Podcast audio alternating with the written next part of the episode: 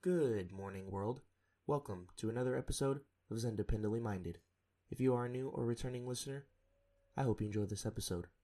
If you're interested in more content like this and podcasts in the future, then please stay tuned because it's only going to get better from here. The world is in our hands. Let's do something with it.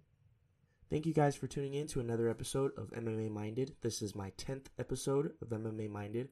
I've really enjoyed doing these episodes, talking about UFC, MMA, boxing, because it's one of the it's one of my favorite sports. Combat sports is one of the most captivating, exciting, and um, you can never really predict what's going to happen in stuff like this, uh, in the sport like this. But I wanted to uh, welcome you guys back. I know it's been a couple weeks since I did a podcast. Been a little busy, you know, with the holidays, spending time with my family, work, figuring stuff out with work. A little stressful there. Uh, same with school, a little stressful there, figuring stuff out. But I'm back, and I'll be back to my regular routine of uploading once or twice a week. And I hope you guys enjoy. So on this episode of MMA Minded, I just wanted to talk about, um, just as a Conor McGregor fan, you guys know me, just an ideal roadmap for Conor in 2020 because, as he said, fighting coming up, um, his coach John Kavanagh said that he's been talking about it in gym sessions, wrestling sessions, striking sessions, sparring, all that stuff as a season.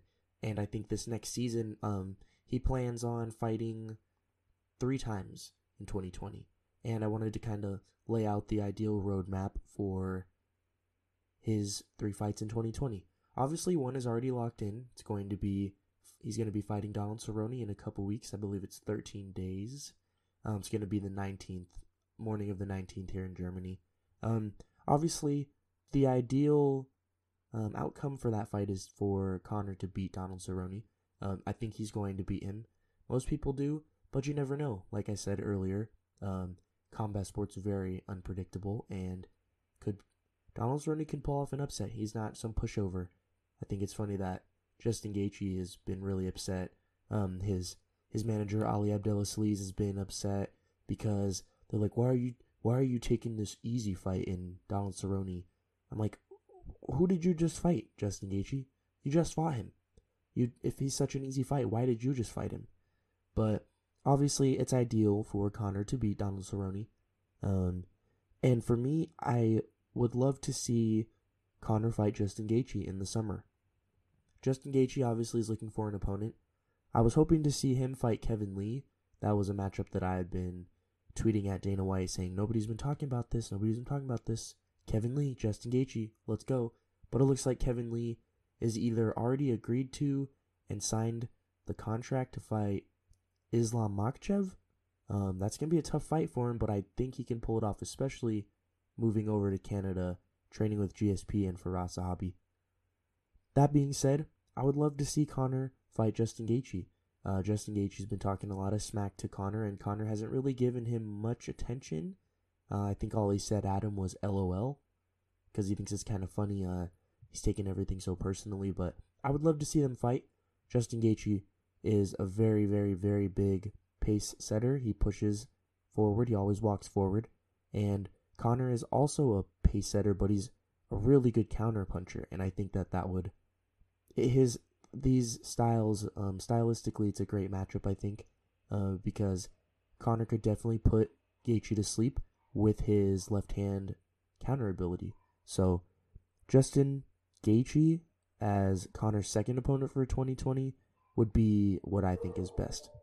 As far as the last fight for Conor um, in, in the ideal roadmap that I have set for him is to fight the winner of Khabib and Tony Ferguson.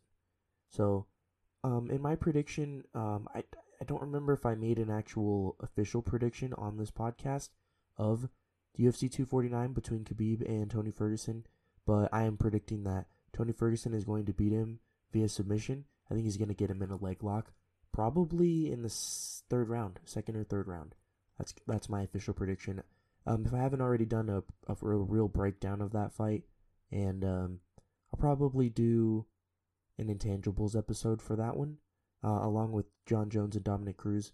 Dominick Reyes, uh, sorry. I wish Dominick Cruz was fighting. Um, but anyways, I would love to see a Conor Khabib rematch. Um, because I think Khabib got lucky. I, a lot of people will give me crap for it because I'm a huge Conor fan and I'm biased towards him. Um, and I'll lean towards him always. But I think Khabib fought the worst Conor McGregor we've ever seen. If he was to have fought the hungry and just on top of his game focused Conor McGregor, the not the distracted one that he fought back in October of 2018, I don't think Khabib could get away from that with a victory. He would have a loss. He would have one tally in his loss in his loss column, and I would love to see them rematch. But I also would love to see Conor fight Tony Ferguson because Tony Ferguson is another guy that has taken shots. He's gotten knocked down, but he's always succeeded and come from some tough situations.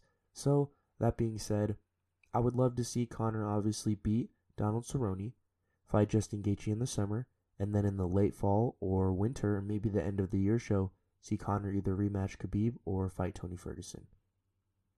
Thank you everybody for tuning in to this episode of MMA Minded in Zen Dependently Minded. The world is in our hands. Let's do something with it.